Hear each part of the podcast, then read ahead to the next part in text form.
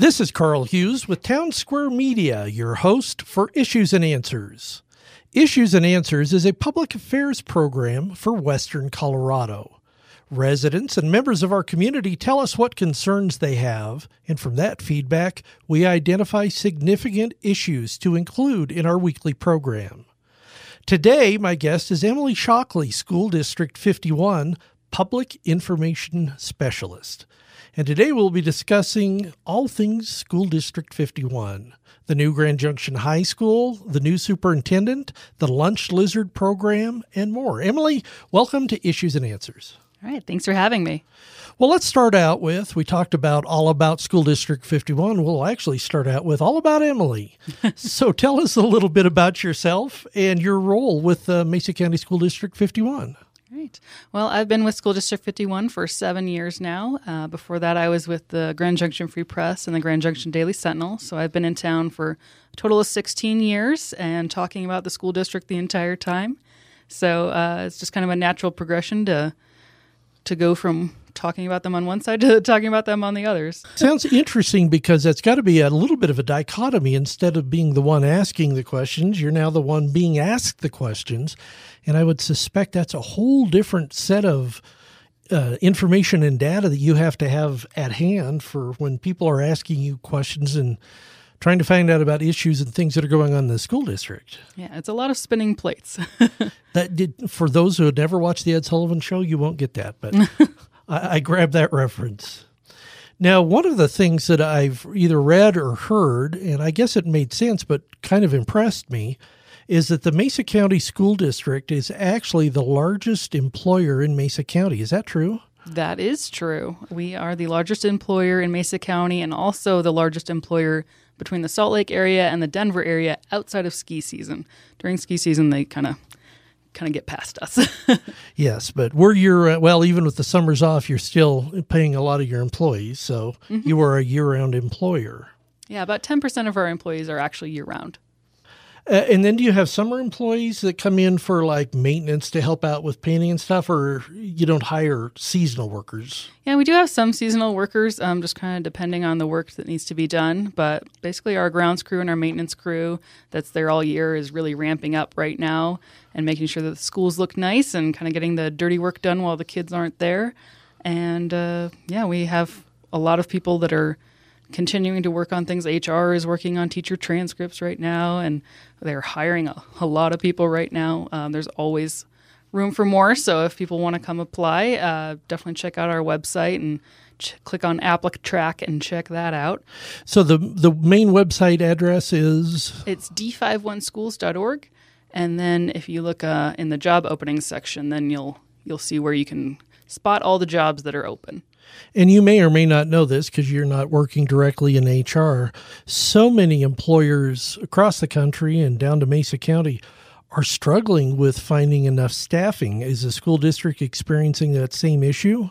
Yeah, we're definitely not immune to that trend, um, especially as the largest employer. We're always hiring. So there's really not a time where there's just every single job is filled and everything's going great and we don't need anybody. We always need more people. So definitely check out those jobs, see if there's something that fits your expertise, and we'd be glad to interview you. That's a, a wise thing for anybody who's looking for a stable, solid employer with great benefits. Visit the website there. My mother was a high school teacher in Delta County, and oh, nice. so she got the same vacations as us. So it is wonderful. Also, the worst class I ever took. No. So we have a new superintendent, uh, Diana Sirko, who had been brought in as a temporary fill-in, and then the school board asked her to stay around to help kind of get things leveled out. She just retired, and we have a new superintendent, Dr. Brian Hill. So if you could kind of bring us up to speed on all about Dr. Brian Hill. Yeah. So Diana Sirko spent 47 years in public education, and she'll actually be retiring this month and she spent about four years with us. And as you said, she came in as a temporary employee, and then we liked her so much we just said, please stick around. so the board hired her on for a regular contract, uh, and now she is going to enjoy life with her grandkids and her husband, and just try to enjoy some time during the school year to, to settle down and, and just watch them play sports. And is she moving back to her home or is she staying here in Grand Junction? Do we know? She's going to keep her home here in the Grand Valley, but she also has a small home in Florida. So they're sounds like they're going to kind of be snowbirds. She has earned the right to have that fun time. Yeah. So Brian Hill actually came to us in 2019, and he came from Austin, Texas, worked in their school district down there, which is about 80,000 students. So definitely coming to a smaller system, um, but he has just kind of hit the ground running and been a great assistant soup. And the board saw that in him and decided he'd be the best candidate to hire as the next superintendent. And from reading a little bit on his bio, he didn't just go out and get his doctorate and then enter into administration. He's actually worked in pretty much all of the professional areas of public schools. Is that right? That's correct. Yeah, just like Dr. Sirko, he started off as a teacher and then worked his way up. And uh, we found that that is something that a lot of teachers want is a superintendent who has been in their shoes so that they can say, this person understands me and where I'm coming from. Now, the superintendent's role is basically the CEO of the school district. Would that be a fair assessment? Where that's a pretty of, fair comparison. Yeah, yeah, He, he he's involved in budgeting, which of course the school board is deeply involved in, um, in many other things, including the strategic plan, which we'll talk about here um, and kind of just oversees the operations, HR, everything to do with the school district. Is yeah. that right? He is just kind of the grand poobah. So he is over the chief academic officer, the chief operations officer, the chief financial officer, um, just kind of all the departments funnel out under him. Um, there's definitely some parts that he would concentrate on more than others as a direct supervisor, but basically anything that's going on in the district, that's something that he's monitoring. Well, and I think a lot of us you know, we think of the school and we probably think of the one building that our children went through and we were the PTA parents of and we moved on up. But the school district is a large corporate business without being that because they are a government entity, but it is. It's got a large budget, it's got a large payroll, it has to run and function pretty efficiently. And so it's important to have somebody smart and good as the leader of that. Mm-hmm. Let's segue then into the strategic plan again, doing a little research, I see that there was just recently adopted a three year strategic plan. And my assumption is that's done in conjunction with the superintendent's office and with the school board. Is that right? That's right. Yeah. And we actually started work on that in February and March of 2020, we started having some community meetings to learn what people wanted and what they saw for our future. Um, and then COVID hit, and we kind of had to hit pause on things for a while.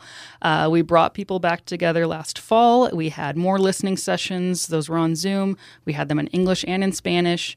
We had a group of people come together as a committee, and it was about 50 people that would meet um, um, about a monthly basis. And um, they just kind of looked at all the data that came from it, all the information, all the things that people said, and plucked from that what trends were being seen, and then decided some goals based on that.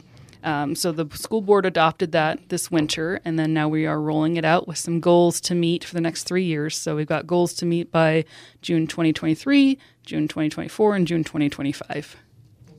So if we can, if you know something that you think we can cover in this time that we have, I'd be curious about either all of those goals or what some of those goals are. Yeah, so the big things we wanted to focus on were prepared and port- supported students, prepared and supported staff, and engaged and supportive community partners. So, kind of hitting the main three audiences. Um, and, and within that, there are these subgroups that we're looking at. So, we're looking at student wellness, we're looking at staff wellness, academic success, professional learning for our staff, um, growing pipelines for staff. So, that's taking our best teachers and giving them a pathway to be principals, um, and also increasing diversity in the district. I know a lot of districts are really struggling to make the classroom leader match, you know, the students in the classroom. So that's a goal of ours. Um, and then looking at robust and aligned options uh, for learning experiences. So that's like making sure that we have a pathway for a student who wants to go be a welder, a pathway for a student who wants to go to Harvard, a pathway for a student who wants to go to the military but maybe earn their associates before they leave, which we have a program for that. Um, it's actually for anybody, whatever what they want to do after school. Um, it's called P-TECH, and it allows students to earn their associates and their high school diploma in tandem, and then they don't have to pay a dime for tuition. Uh, so that's a pretty cool one. Um, and also for the community stuff, we're looking at effective community partnerships to advance strategic goals, transparent and effective resource allocation, and communication and connection with families. Mostly just making sure we're reaching out to all families, uh, regardless of any potential barriers with language or diversity or anything else that might keep them from knowing what's going on in their child's school. And I'm curious, um, you, you, mentioned as some of those sub goals student and staff wellness. Mm-hmm. And um, I'm just going to take a wild guess. That's not just physical wellness and that they're right. good at running around the track in PE and then going to English while they're sweating. Yeah. but also their emotional well being and their mental wellness as well. There's got to be some component for that. Yeah, I think everyone in Mesa County is concerned about mental health and well being, um, regardless of age. And it's something that we want to address and something that we want to help students with and that we want to help staff with. It's been a rough couple years. Um, everyone went through some form of trauma, whether it was isolation or um, being sick or having a family member be sick. Um, or even just watching the news and seeing that there have been school shootings in other towns. It's really hard to process as a staff member or as a student. So to give them that support and help them through it and help them shore up good skills to deal with mental health issues, um, that's definitely a priority because you can't learn if you're not well. And you think about everything that students, you know, even up through the high school age, 2020 on, their world became stay at home, only visit with their friends on the phone or through Skype or whatever the method might be. Wear a mask everywhere you go. Mm-hmm. Um, maybe it's just my advancing age, but I always can look back on my own childhood and school experiences. And it so saddens me that there was so many challenges that these kids now have had to live through pre and post pandemic. Yeah. And so, yeah, wonderful for the school district to recognize that and to make the mental health as part of that wellness. I also, and again, maybe it's uh, not a question that's easily answered. You're talking about community partnerships. Mm-hmm. Um, I assume that may mean just those of us out in the members of the community that don't have kids in school anymore, but we can still partner and be a part of things that the school district does. Yeah, it's kind of everybody. So if you're part of a service club, if you're part of um, just a group of people who want to volunteer, um, or if you are maybe a business person in the community and you want to partner with the schools on trying to find kids a place for a job opportunity or an internship or even just a job shadow to decide if they really like that type of job before they go into college for that type of job. Um, there are all kinds of ways that the community can get involved in schools. Well, in all of these different programs, including the one with the associates and so many other things, what a wonderful evolution of the education model from one again due to my advancing age. It's been many years ago, but it was a very regimented, the same thing year in, year out, grade in, grade out, the same exact policies and directions and methods of education and everything else. And it just feels like that's evolved and is now so much more for lack of a better word, user friendly for mm-hmm. the students, that it can be more tailored and personalized and hopefully more effective in the learning process. Yeah, basically, we want to have a pathway for every student. And there are so many different ways to get there, and we are just introducing programming as it as the need comes along um, whether it's having students take concurrent enrollment. We had students earn 8,000 college credits last year through concurrent enrollment. And there's also opportunities for students who don't want to go to college. So there are pathways for them to take uh, internships or apprenticeships, um, job shadowing opportunities, and there's just there's something for everyone. and if there isn't something for you, that's our goal is to create something for you. Well, and I love that messaging that college is not always the path that everyone really should pursue.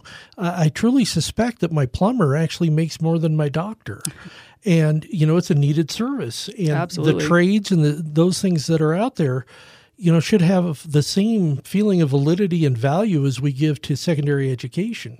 So good for the school district for recognizing that and making that an uh, option for kids that, out there that are really going to be much more successful in a different path. Yeah and we have great partnerships with colorado mesa university and western colorado community college to help funnel students to those classes, whether they're taking it as concurrent enrollment or doing, as I said, the P-TECH program, where maybe you're earning your whole associate's degree from one of those schools.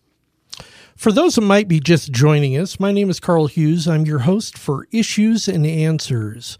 Today, we are visiting with Emily Shockley, the School District 51 Public Information Specialist. We're learning all about changes in the leadership um, through the superintendent's office. Uh, we're going to be discussing coming up now Grand Junction High School and a few other things. And we're learning how you can both find employment and find out more about what Mesa County School District 51 is doing through um, their website. So we'll get on to some of those things. Let's move now to the new Grand Junction High School. I know in any community, it's sometimes problematic to pass a bond issue um, to help pay for new schools. It's a sad thing that when our kids are gone, we stop worrying about what the current generation is having to deal with. But gratefully, in November, uh, a, a bond issue was passed, and I see there's grants and other funding available. And I saw the picture that the groundbreaking has happened. So tell us what's going to be happening with the new GJHS. Yeah, so June 1st, we had the groundbreaking for the new Grand Junction High School. And if you haven't driven by lately, definitely check it out. There's already dirt being turned. There's already big machinery out there. I mean, it, they're really getting going. um, so that should be done in about two years. Um, so the plan would be in, to have a ribbon cutting in the summer of 2024 for the brand new school. We'll, once it's all done, move everything into the new school, and then we can demolish the old school. And then it's kind of like a flip flop. The fields will then go where the school currently is. Um, and then We'll open our brand new school for the 2024 25 school year. Uh, class of 2025 will be our first one to graduate out of that new building. They are going to be this coming year sophomores. So it may sound like a while, but it's, it's closer than you think. well, and time does fly. The school is being built for potential enrollment gains um, so that it can grow a little bit, or is it going to be about the same capacity as the current school? Yeah, it's built for 1,600 students, but it could fit up to 1,900.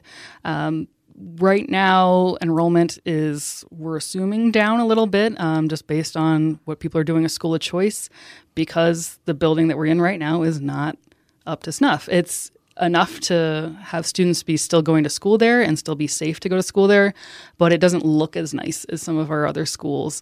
Um, and eventually it will be past its valuable life, which um, is why we went for a bond measure and said this building is is not going to last much longer. We need to build a new one, um, and the new one will have a much better foundation, which was our main concern. Was you can fix it up all you want, but it's still broken. You know, the foundation was still going to move things around and create cracks and be a problem. So the new building will have not these 1950 practices, practices, but this brand new modern construction technology where you'll have these piles that go all the way down to shale um, instead of just clay soil. So they'll be much more structurally sound, and it will be one building, which you know, school safety wise is very important because you have one entrance and you have three exits.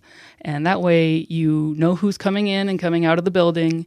Students are much safer that way, staff are much safer that way. And you don't have all these outbuildings. Like right now, there's, you know, dozens of doors to get in and out of Grand Junction High School. Um, and they have done what they can with safety by locking a lot of those doors um, and having people carry fobs but still the ideal is certainly to have one entrance.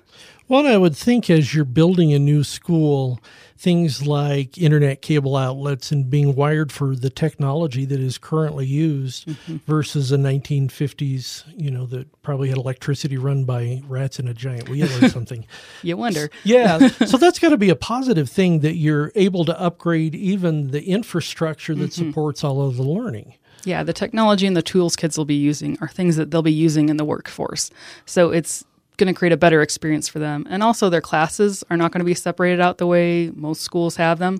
It's an academy model. So, based on kind of what one of four industries you want to go into, that's kind of the wing where you'll take a lot of your classes. And there'll be career technology rooms, and there'll be a media center, which is basically kind of our term for a library nowadays, but it's so much more than a library. Um, and then there's gyms and a performing arts center for the community to use. So it's not just a building for students, a building for staff. It's a building for everyone.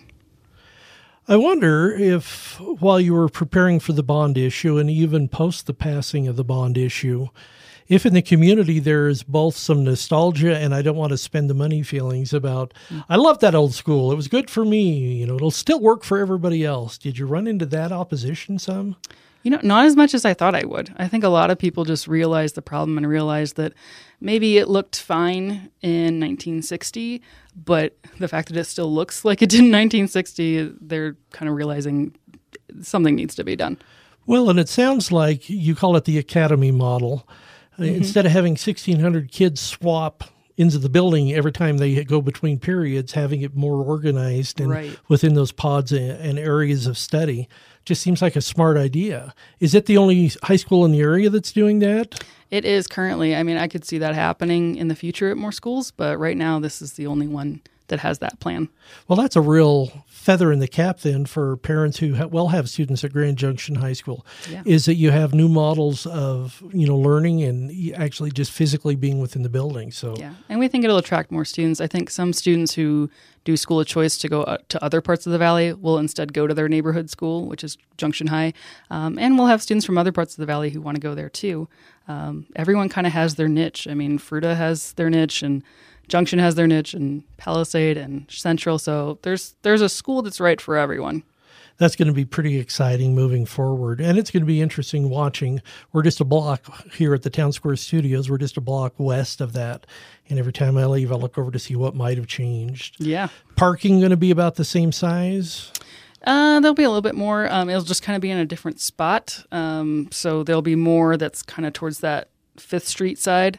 Um, the part that's kind of grass now um, will be expanded out, and then the sports fields will kind of go around that area. It's going to be one of those great posts our DJs can do about the before and the after. Yeah, like a Google Earth shot or something of that. Um, so you expect about the same enrollment for students, so staffing for the teachers and support staff all should stay about the same with the new school. Yeah, it'll kind of depend on what we end up with. So you know, like I said, if we get a bunch of people who are like, "Oh, new school, let's go," then we might have to adjust the staffing right. a bit. But you can flex with enrollment. And oh yeah, go from there. Well, is there any information about the new GJHS on your website or in your yeah. newsletters? How can people find out more about that specific project? Yeah, if you go to d51schools.org, there's this part at the top, um, not the the tab at the top, but there's an area where there's these six buttons you can click on. They're all blue, they're all circles. And one of those buttons is for the 2021 bond measure. And it also has information about our 2017 bond measure. So while you're there, you can see how we spent our last bond dollars. Um, and that is all broken down by like which school got which thing and how much was spent each school year on that. So it's very comprehensive. We'll definitely have spending information up there about Junction. It'll look a little different just because the other one was separated out by school, and we don't need that with this one because it's just one school, one project. Um, but we'll definitely keep posting on there. There's information about the construction timeline, information about where the money's coming from, information about what the new school will look like. There's pictures people can look at. So it's definitely a place people should check out. That's pretty exciting.